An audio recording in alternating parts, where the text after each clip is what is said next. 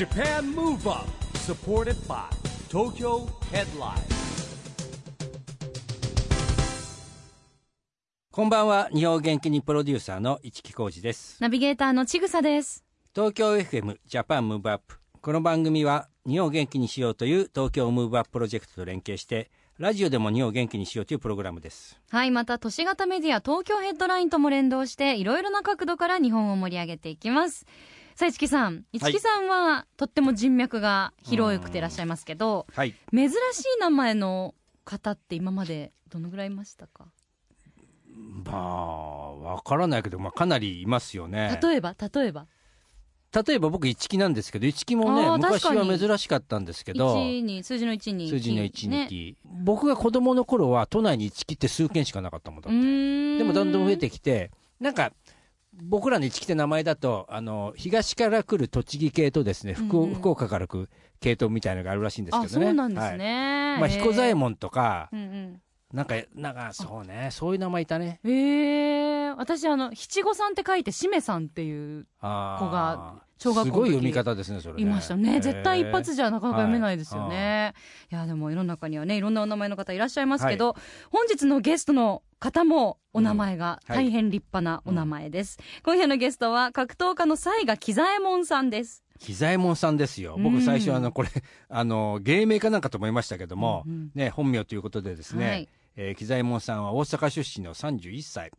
K1 でですねプロデビューしたんですよね、まあ、その後ですね数々の団体に上がって2014年には総合格闘技にも参戦していたんですけれども、うん。今回新生 K1 に電撃参戦ということです。はいいろいろと伺っていきましょう。この後は才賀紀左衛門さんのご登場です。お楽しみに。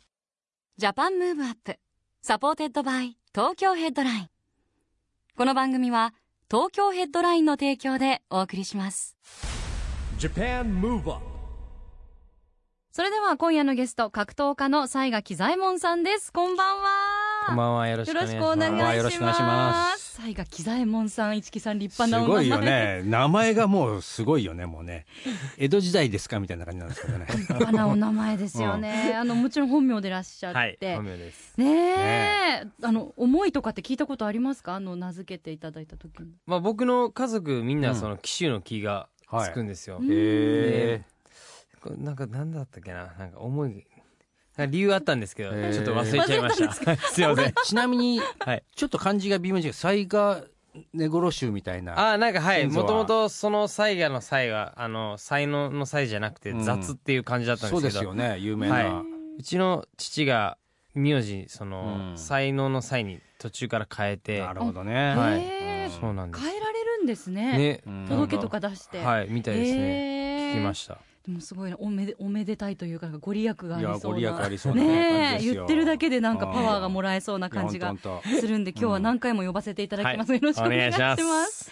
あの西賀さん市木さんとは初めはい。初めて初めましてです。はい意外ですね、市木さん格闘家のお知り合い多くてらっしゃるけど。お知り合いというか僕はあの K1 うん。実行委員会のあのメディアエグゼクティブプロデューサーというですね一応肩書きは思ってるんです よな。んで大会のたびにあのプレゼンターとかやってますね。ねえ。はい。えそうなんです。表彰しみたりね、えーしてますけど。西賀さんとは市木さん初めて斉賀さんだって電撃参戦だからそっ今か今まであんまお付き合いがなかったん度ですもんうん。ね、新生 K1 電撃参戦ですからこれかそらうなんですよ、ちょっとあのゆっくりそのあたりのこともお伺いしたいと思うんですけど、あの格闘家になられる時っていうか格闘技最初は一番最初って何をされてたんですか？最初は僕空手ですね。うん。空手始めて。そっからまあずっと空手だけこういろんな習い事したんですけど、うん。まあ、空手だけ唯一続いたみたいな感じですかね。へへーえそれ何歳ぐらいからやってたんですか？へえと幼幼稚園くらいだったと思うんですけどね、はい、それはすすごいよなはい。それはあのご両親からのいや勧めとか？えっとね確かえっとね僕が幼稚園の時に、まあすごいこう元気がある子供だったみたいなんで、幼稚園の先生が、まあ、うちの母にちょっと元気あり余ってるんで空手でも何かさしたらどうですかっていうのがきっかけで、はい、幼稚園の先生。いや多分元気っていう表現なんだけどやんちゃだったんだよ パワー有り余ってちょっとそうパワー有り困るんで。発散させてくださいみたいな感じだったのかもしれないですね、でも幼稚園の先生今ねもうそのままこう立派な格闘家になられてお喜びでしょうね。全然でも連絡とかは もう一切取ってないですね。はい。そうなんですよ。なかなか幼稚園の先生っていやないでしょだって。なあのね連絡途絶えがちですもんね、うん。小学校僕中学校とかはまだ。年齢にも違いもありますけど、はい。僕の幼稚園先生は多分いいないですよこの世の中にでもそうでもきっとあの陰からね、はい。あのご活躍を喜ばれてると思いますねよ、本当に頑張らないと。でもあの空手をずっとやられてていつぐらいからこれで生きていこうみたいな、いやなんか最初は本当にもうきっかけは本当めちゃくちゃなんですけど、うん。まあ最初こう k 1がテレビでやった時に、はい。まあ本当に安易な考えなんですけど、うん。人殴ってお金もらえるってめっちゃラッキーじゃんみたいな そんな感じでこうあ戦いでね。はもうん。う嬉しいなと思って、うん。その10もう6くらいからうん。もう k 1ファイターになろうっていうのを決めてうんやってましたね、うん。はい。なるほどねあのプロデビュー K1 でされた時はおいくつだったんですか、えー、1718かな？18かへ10ーそのあたりだと思いますね。でももう本当16で決めて本当もうその数年後にはプロデビューっていう有言実行ですよね。そうですね。まあなんかこうそれしかこうもう僕勉強もできなかったし、あのもうそれしかないなっていう感じでしたね、はい練習って辛かったですか？それとも本当に楽しくて？楽しかったですね。やっぱ基本僕なんかこう嫌なこと絶対できないタイプなんで、ね。あの楽しくないと、うん。あのできないと思ったんで、うーん。はい。そうなんですよ。そうか。だってちっちゃい時から本当は空手以外にもいろいろやりましたね。例えば何されてたんですか？サッカー野球テニス水泳体操うにわ。本当いろいろ一通すごい全部スポーツ系だったん全部ですねスポ体動かしてそうですね。なんか公文とかは行ったんですけど、やっぱりこう嫌なんで、うん。こうなんか行かなくなってしまってみたいな。はい。これ本当こう好きなものだけをこう突き詰めるといやでも全体トータルするとさうん体操とかもこう格闘技の時に。ああもしかしてね どっかで生きてと飛びるのか飛び技にこうねバランス感だったり覚するとか。はい。軸とかがね。体幹トレーニングもねね。なってるかもしれないですし。もしかして生きてるのかも。小さい時にこうまあそれは後々今になって知ったんですけど、やっぱりこうい小さい時にこういろんなスポーツしてる方が一つのことをやってるよりこうまあ年齢を重ねていった時うん。に上達するスピードが全然違うっていうふうなのはなんか言われてますよね。うんそうなんですね、じゃあ無駄になってなくてよかったです。ですよね、あの K1 でプロデビューされて、はい。でその後いろんな団体のリングにそうですね。上がられましたはい、いろいろこうやっぱ格闘技やってるんで、うん。やっぱいろいろこう見てそのやっぱりまあ格闘技を僕が好きやからいろんな子にこう格闘技ってこうこんなんだよあんなんだよって、うん。口でも説明できるようにしたいんで、うん。まあそれぞれそのかまあ格闘技の団体いろんなとこ見ましたけどやっぱりこう、うん、自分自身やっぱ思ったのはやっぱ k 1のリングが一番こう、まあそれぞれね価値観ありますけど僕の中で一番いいリングだなと思ったんで、やっぱり最後は k 1に戻ってしっかりこう活躍してうん。したいなと思ってはい、うーん。なるほどね。そうなんです。よ、ということで先ほどね市木さんもおっしゃってましたけど、この度 K1 で電撃参戦が発表されたとはいいうことなんですよね。あの雑賀さん今一番いいリングだと思ったっておっしゃいましたけど、い、いリングって具体的にご自分の中でどういう定義なんですか、あーそうです。ねやっぱりこうまあ格闘技ってすごいこう強い弱いだけじゃないと思うんです、うん。そのじゃあ例えば試合だとそうですけど同じ試合をするのにもこうモチベーション、うん。特に僕格闘技メンタルスポーツだと思うんで、うん。これやっぱ K1 ってこうちゃんと試合する前にあの選手のことをちゃんとこうピックアップしてくれますし、うん。モチベーションを高めてくれる、まあ、そうすることによってパフォーマンスも上がりますしでやっぱりこうなんていうんですかねこうちゃんとこうまあ K1 のイベント側がこうちゃんと選手とこうす話し合って向き合ってこうまあ会話してくれる、くれるんです。ごいそれは僕はまあ格闘家にとってうんなんていうんですかね親身に一番になってくれてるうん。団体だなっていうのはすごい気づきましたね、うん。はい。うーん市木さんもそれは感じますか？やっぱ特に K1 の運営の方々まあそうですね。僕は申請になっってから僕もちょっとお手伝いしてるんですけれども、あのーやっぱりそういう意味では組織はしっかりしてますよね、うん。ちゃんと役割え分担された、あのー専任者もいますし、うん。まあそうですね。だからこう結構やっぱりこういきなりなんていうんですかね。あの、まあ、確かに k 1ってすごく人気があったじゃないですか、で今回申請になった時にはやっぱりこうやっぱり逆風の中からスタートしてるんでちゃんと積み上げ式できてるわけですよ。だからまあもちろんそのファンの方なんかの対する接し方もそうですし、うん、だから、まあ、今言ったように積み上げ式できていて、まあね、この番組結構タケルとかも出てもらってますけども、はいまあ、今また格闘界はですねいろんなことがあるわけですよ。まあ、そういった中、やっぱりななんていうんですかね、やっぱり選手を大事にするっていうこともありますし、うん話題だけじゃなまあ、話題作りもうまいうまいけどね、話題だけじゃダメだっていうことですよね。で、ですねまあ、逆に言うとほら、僕はまあそういう意味では中中の選手ではないんで、選手の方がそう言うってことは、やっぱり素敵なことですようね。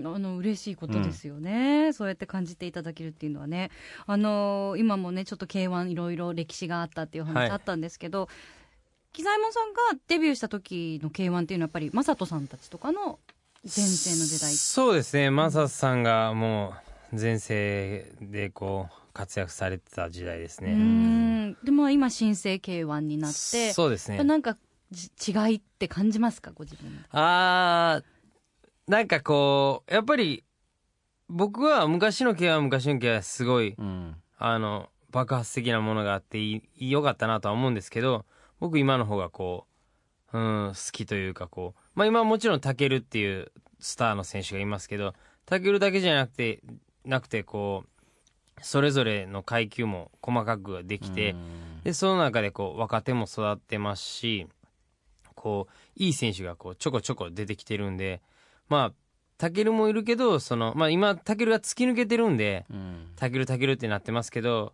まあ、他にもこうどんどんどんどんこうまああの世の中に出ていってもこういいなと思う選手はたくさん僕は新生 K1 はいると思いますね。はういん。今って女性人気もめちゃくちゃ上がってますよね。なるほどね。はいそうですよね。感じますすか？うーんうーん。そうでもね意外と半々。まあ意外今はどういやでも割合としてはどやっぱ男の人の方が全然もともとね、うん、格もともと闘女子が格闘技っていうのは女子が多いって女子も多いの、うんそうですね。男性ばっかりじゃない女子も多いわけ、半々ぐらいなんですかね？いやどうだろう比率わかんないですけどだ例えばほら、ま前の今日だ藤原紀香がいつも来てたりとかもするじゃない。そうですね。でプロレスもそうなんだけど、うん。まあ例えば例えればですよカープ女子みたいなもんですよ。野あ球は男とね男性はい。ばっかりじゃなくて、広島なぜかカープ女子がいるみたいなね。だってね。その時代時代じゃない。昔だって野球って言ったらだ男性ですよ圧倒的うんに。ところが今はカープ女子とか、はなんかこう女子がいっぱい行くわけじゃない野球うん。にでなんかピックアップされてますけどこう、うん。別に特別その最近ってわけじゃないですよね。うん。なんかこうそうそう。昔から。一定の割合はもう昔からいたっていうことなんです、ね。しあとよく言われてるのは、まあ、ひ 評論家的なこと言うとねやっぱり今の女子は筋肉が好きだみたいなね。そうなんですね。だからアーティストでもよく洋服脱いで歌うじゃないですか。そう。筋肉美みたいなのが今特にやっぱ人気だから。筋肉とか強い人に憧れる。そうなんですよね。あの男性が装飾化してるんで。そういうねでも見方もね、ありますしこういろんな方からねあの本当人気を獲得できそうな k 1ですすけど、あのこれから新しく k 1をなんだろう見る方はい。とかまだ見て、ま、見始めて間もない方とか、うんうんうんどういう楽しみ方がおすすめですか？なんか魅あ力じゃー楽しみないですけど。方か、うん。ああなるほどな。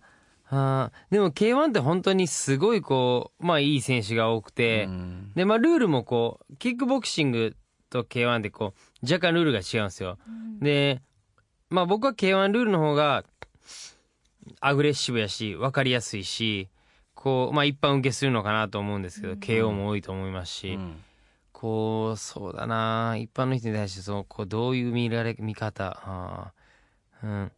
まあなんかこう今タケルがポンってこうね K1 の中では人気ですけどタケル以外の選手も本当にあのいい選手多いんでなんかその辺はこう全選手全体をこう見てまあ誰かこう気に入ってくれる選手をこう見つけてほしいなっていうのはありますよね僕からしたら。やっぱ応援してる個人みたいなのが欲しいですよね,あ、るとやっぱうん。何のスポーツでもそうですけどやっぱりすねねこの人応援しようって決めてみると熱もの楽しいですよね。やり方違いますもんね。だからもうほらもちろん選手あるきなんだけど今は結局テレビ放送がなくても、うん。うん。やっぱり配信でも見れるしね。そうですね。あのそういう楽しみ方もいっぱい増えてるじゃないですか、うん。うん。そうですね、はい、だからまず選手の名前を知ってもらうことが大事そうですね。やっぱじゃあそこから入るのがいいかもしれないですね。なんかこう試合するだけじゃなくて試合までのこのストーリーとかも大事。なんかこう見てほしいなっていうのはありますねそういうのは。だからほら、うん。会場内のビデオとかようんよく、うんありこの。番組にも来てます木戸選手なんかもうもう作り込みすぎちゃってねもうなんか歌ったりとか。ちゃんはもうもう使い込みすぎちゃって面白いですよね。う。ん。映像作ったりね、はい。かなり気合入ってますもんね、なるほど。いろんな楽しみ方ありますよね、はい。あのそしてもう生でやっぱり体感したいっていう方は9月22日にエディオンアリーナ大阪で K1 ワールドグランプリ2020ジャパンが開催されます。そしはい。てそこで沙賀さんエキシビションマッチに参戦することが決定、はい。しかも対戦相手タケル選手でございます おお笑ってらっしゃるけどそれはどういう意味でしょうか？いやタケルとはもう僕めちゃくちゃ長くて、うん。あのもう彼がデビューしたくらいの時に、うん。まあ僕当時大阪住んでて、うん。大阪の家とかも泊まりに来たことがあってもう昔から知っててすごい大好きな、なるほど、あの子なんですけど、うん。なんかこやりにくいですかやっぱり？ういや逆に僕本当好きな人間は試合したくないんですけど、まあエキシビジョンなんで、うん。まあでもエキシビジョンっつってもタケルなんでね、うん。怖いあの強いし、うん。本気で来ると思うんですけどあの勝敗がつかないんで逆にこう僕も楽しんで思いっきりできますね、なるほどね、はい。うん。逆にそこでこう今のやっぱまあえこれあのラウンドは？ワンラウンド？今そのあたりをうどうするかは、まあ K1 さんの方でこう決めてもらうんですけど僕はもう1でも2でもなんなら3でも何ラウンドでもまあタケルが逆に相手なんで、まあ、自分のそのまあ階級は違いますけど、うん。ああ僕はあこのくらいの位置にああるんだなとか、うん。こう体感できると思うんで、えー。はい。これはね実際やってみて試合じゃないんだけどちょっと、はい一発痛いパンチが入っちゃったらうんムカついたからもう本気だぜみたいななんか だんだんヒートアップしてくるみたいな。いやタケルな。これ怖いから。などうですかねこれそこら辺はね。いやでもやっぱりタケルやっぱこう試合も見ててやっぱアグレッシブでうん。火がつきやすいんでエキシビジョンとはいえやっぱ気抜けないですよね。ね火がつくとやっぱりほら前に出てってわわざと殴られて殴り返すみたいなとこあるじゃないですか、うん。あのお話はされたんですか？しました。あどんな感じで話すんですか、やるやることになったねみたいな。いやなんかもうまあ普通にお怖いわみたいな感じで言われたらいやいや機材音くまたみたいな感じで。あのかなんか勝ってやろうとかポイントアウトしてやろうと思ってるでしょみたいな感じで言われたんで。いやいや思ってないよとか言って。はい。なるほどね。なるほど、はい。あの本当の試合の時はやっぱはい。なるべくなんていうかそういうもう試合の時までそうですね。接触はしないようにするタイプうんなんか僕はやっぱり格闘技格闘家の人生長いですけど、うん。こうもう嫌いな人と試合するのがもうめっちゃいいんですよ。嫌いというかまあ知らない人、こいつぶっ飛ばしてやるくらい思える、うん。でも、うん。やっぱ知ってる人間だとうん。やっぱりこううーん気持ちの面でこうちょっとこうモチベーションも上がらないですし、うん。試合以外のところにも会うとこう、うん。もう試合するんやと思ったらこう気持ちがダーン下がっちゃうんで、ん。なるほどね。そうですね。そこは自分の甘いとこやなとは思うんですけど、ちょっと注目ですね。ね今回エキシビションマッチですけれども、かなり注目ですよね、これはあのお客さんは無観客開催ですか、うんいやお客さん入るでしょ。お客さん入るんですね、はい。なんでもう本当にあの生で見られることができる大会ですよね。配信とかは？もう多分するんじゃないですかね。うんうん。うん配信もするということなのではね会場に行けない方は配信でリアルタイムでも楽しめるし、えーまさにその生のね感動というのも会場に行けば味わえるということです。楽しみですね。市木さんも行かれる？行かないよ。大阪？行かないよ。大阪は行き大ません。阪まで行けないじゃあ配信ではい。楽しみましょうね、あの木左衛門さん、はい。今後、まあ、K1 のリングであの活躍されると思うんですけど目指すところってあるんですか、やっぱりあのーチャンピオンにならないとダメだなと思いますね。やっぱりこうど一番その自分が欲しいベルトっていうのは K1 のベルトなんで、そこはしっかり取らないとっていう。今階級は？自分の中で57.5でいこうと思ってます。やっぱりこう練習がやっぱ立ち技の練習になったら急に体重も、うん。あのまあコロナの影響でちょっと休んでましたけどまた今週からやり始めていい感じで落ちていってるんでう、ん。7.5でいってそこでしっかりタイトル取りたいです。そそこのそこの今チャンピオンは誰だろ江川君？うあ江川。あ、はい。江川君ね。江川君も実はこの番組来てああそうなんですか。おります、はい。えー、たいいいい男ですよね。武井君江川君もね、はい本当になんかストイックな生活をうん。そうですようね。ん本当当。ストイックっすよねストイック。あの二人がなんかこう修行僧みたいな感じで、うんいや本当ねだって外泊するのもね許可取らなきゃいけないんか寮って言ってましたもんね。生活みた寮生活いかなり厳しい門限があってみたいなお話聞きましたよね。あのぜひあの後半は雑賀さんのちょっとプライベートのはい。感じも伺えたらなと思うんですけど、まずここで一曲日本を元気にするリクエストをゲストの方皆さんに伺ってるんですが、はい。何か好きな曲はありますか？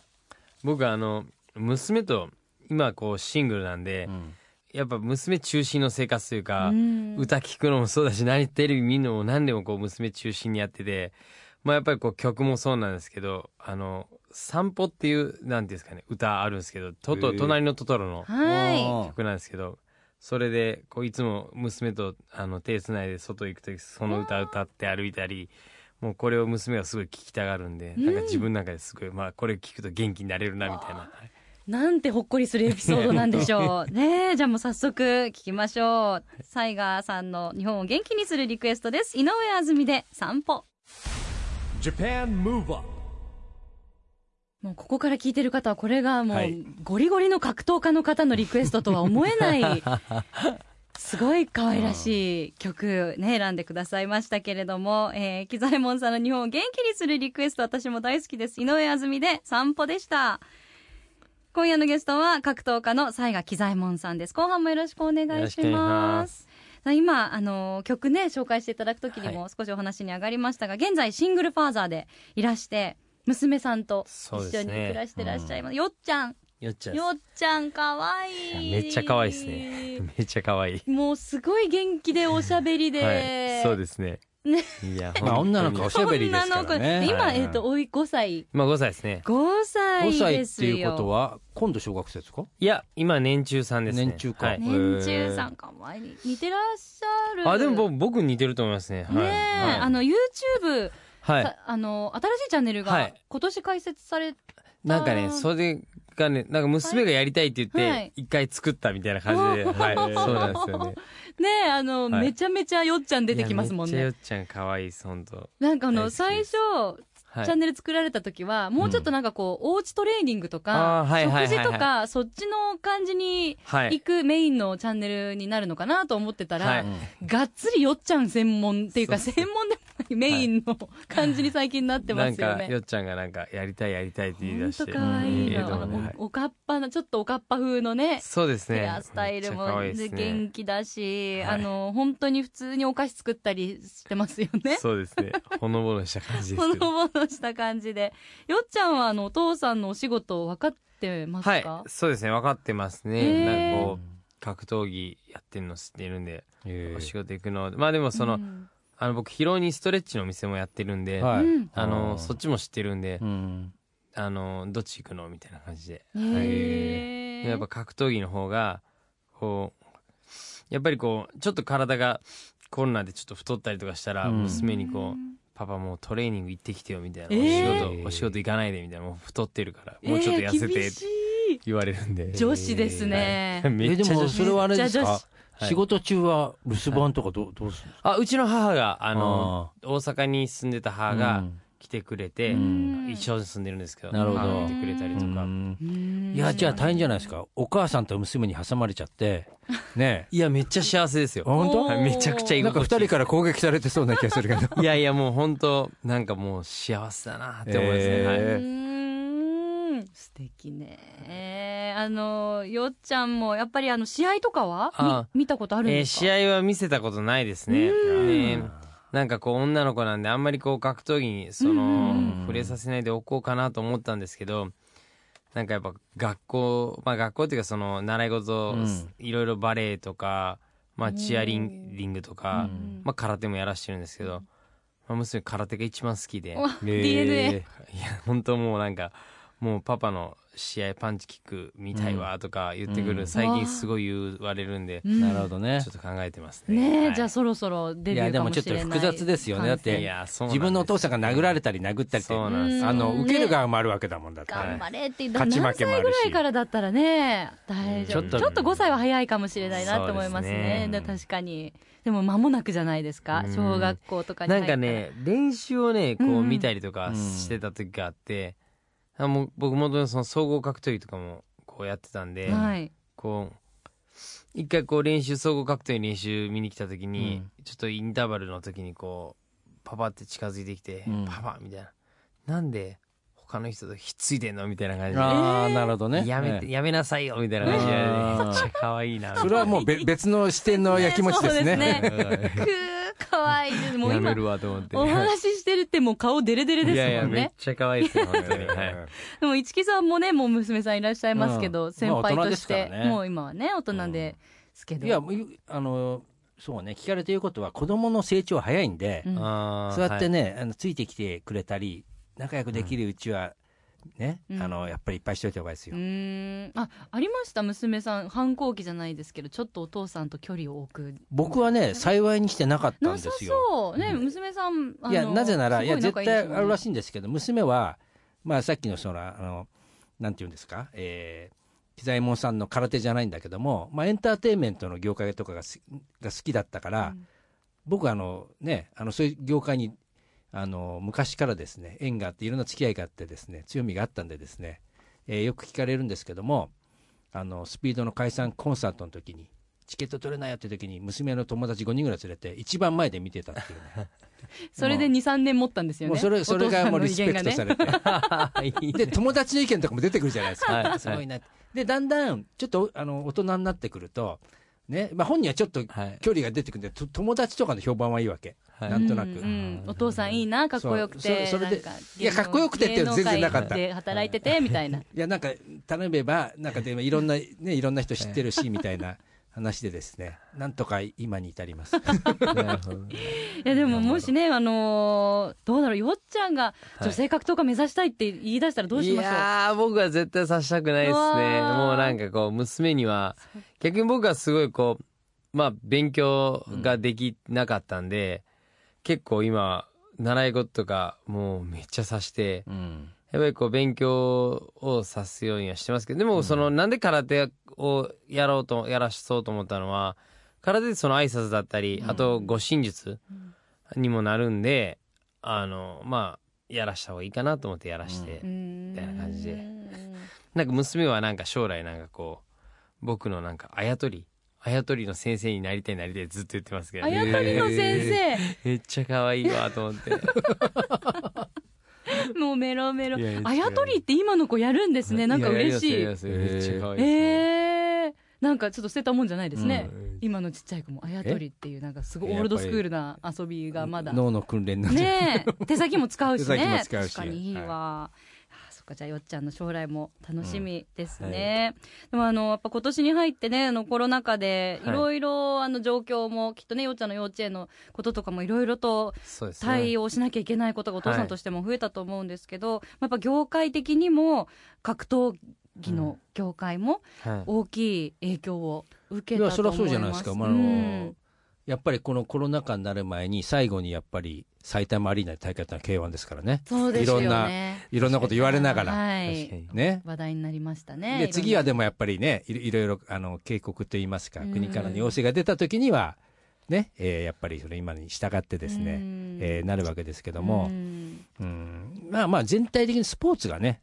そうそうですね。なってますから、まあ、今度の大阪が今あのプロ野球も5000人まで入れていいっていうはい。ことの中で言うとねやっぱりリアルな大切さってありますよねやっぱ。そうですねそこはね。はい。ちぐさんもい一回ぐらい行ったよね。行きましたね。K1 うんうん。もう迫力がもう迫力が違うでしょやっぱり。そうですね。あと熱気がなんか本当に熱いって感じですそうですね。やっぱりその中でこうまた自分のまあ共通の知り合いだったり、うん。好きな選手とかが出ると本当、うん。やっぱり生のやっぱこうね。良さっていうのはありますよね。うんはい。ありますよ。やっぱり格闘技ってやっぱお客さんのはい。応援とかも激しいじゃないですやかー、そうですね。やっぱダイレクトになんかやっぱ応援あるとないとでは、ありますね。変わります。やっぱりこう格闘技って本当孤独なスポーツで、リングの中では1対1一人で戦いますけど、うん。それまでの過程っていうのはあのやっぱりリングに上がるまでって一人では絶対に無理なんで、うん。それはたくさんのお客さんあのサポートしてくれる仲間だったり応援してくれてる人たちがいるんであそこのリングに立てるんで、うん。まあやっぱその辺の気持ちをこう一緒にこう乗っかってこうリングに立つのと立たないのではもうパフォーマンスもえらい差が出ると思うんで、やっぱそういった意味ではこうやっぱ実際に会場に来てくれて、まあ、一緒に戦ってくれるっていう言っていいんですかね、まあ、一緒に戦ってくれてるような気持ちであのこう、まあ、自分も試合しますしその見てる方もそういう気持ちで見てほしいなっていうのはありますよね。うーん。なるほどね。あの改めてなんですけども、はい。この番組はですね、やっぱビヨンドコロナを超えて、はい、えー日本を元気にしていくためにですね、私はこんなことしますみたいなアイデアをですね、はい。ゲストの皆さんにいただいてるんですけれども、はい。まあ特にあのね格闘技界、これから、はい。まあこれもビヨンドコロナですよ。はい。ねどうどうです？どういう方向に？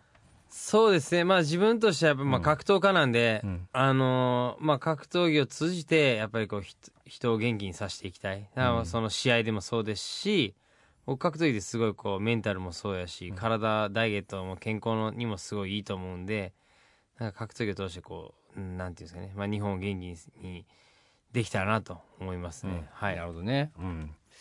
いや今そうそういう意味で言うと、はい。今やったこの戦うだけじゃなくて、はい。体を鍛えるとか、はいまあそうですね。ちょっとダイエットといだけではないんですけども、何かこうやっぱりこうコロナ禍の中でさホームステイでもできる体のあ鍛え方とか、はいはいはい。うん。ありますね、うん。はいいろいろ。こういうのはすごくこう。ステイホームでもね。ステイステイホームね。あーうん。なるほどなるほどなるほど。あの結構気にされてますもんね。もうずっとちゃんとこう市木さんも、はい。昔はトレーナー疲れてねやってたし、うん。ななかなか行けなくなっちゃったじゃない今行けなくなっちゃったんで。スポーツジム行けなくなっちゃったんで。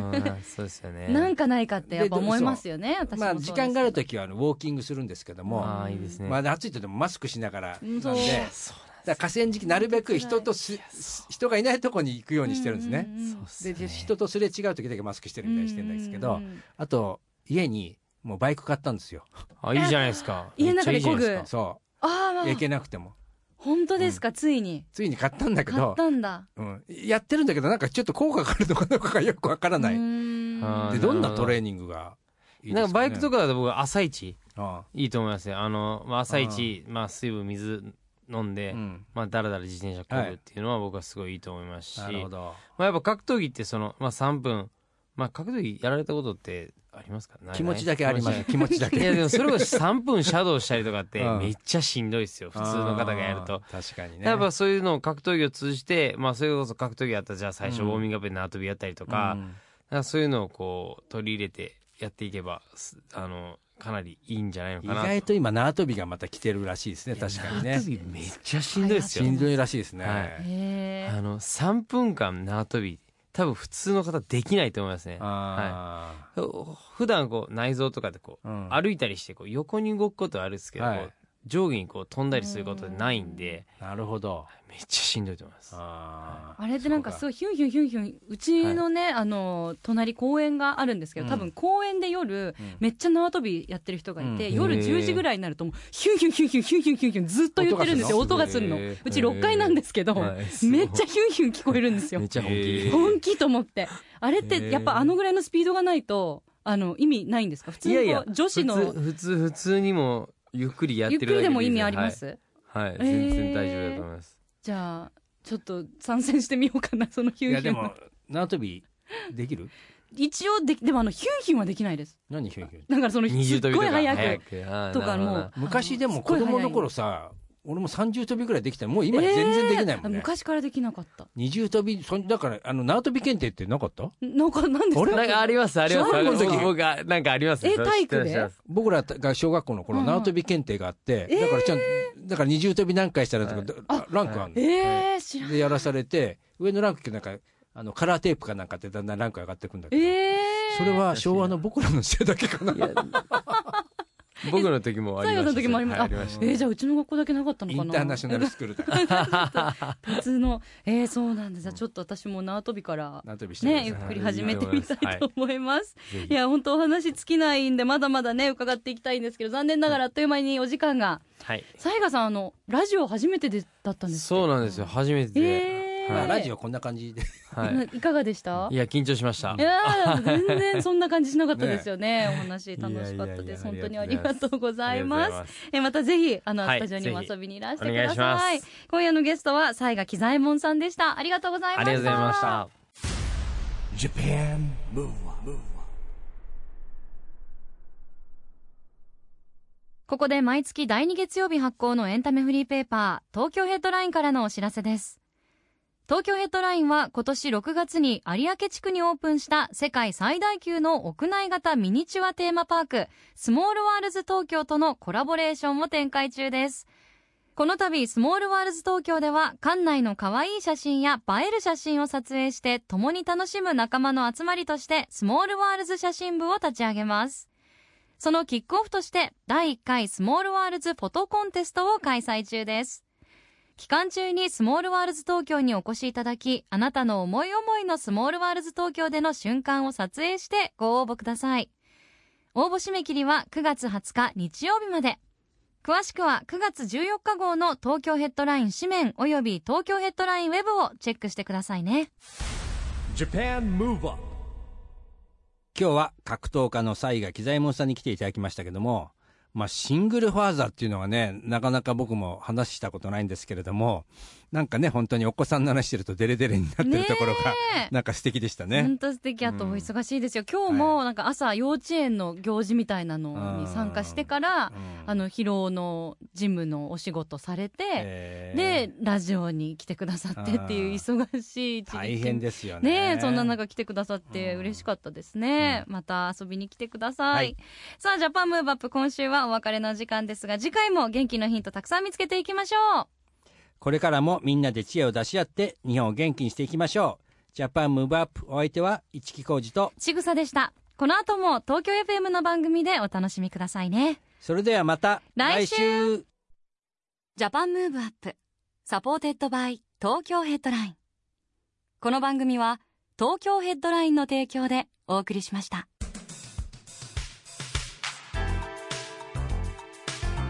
Japan Move Up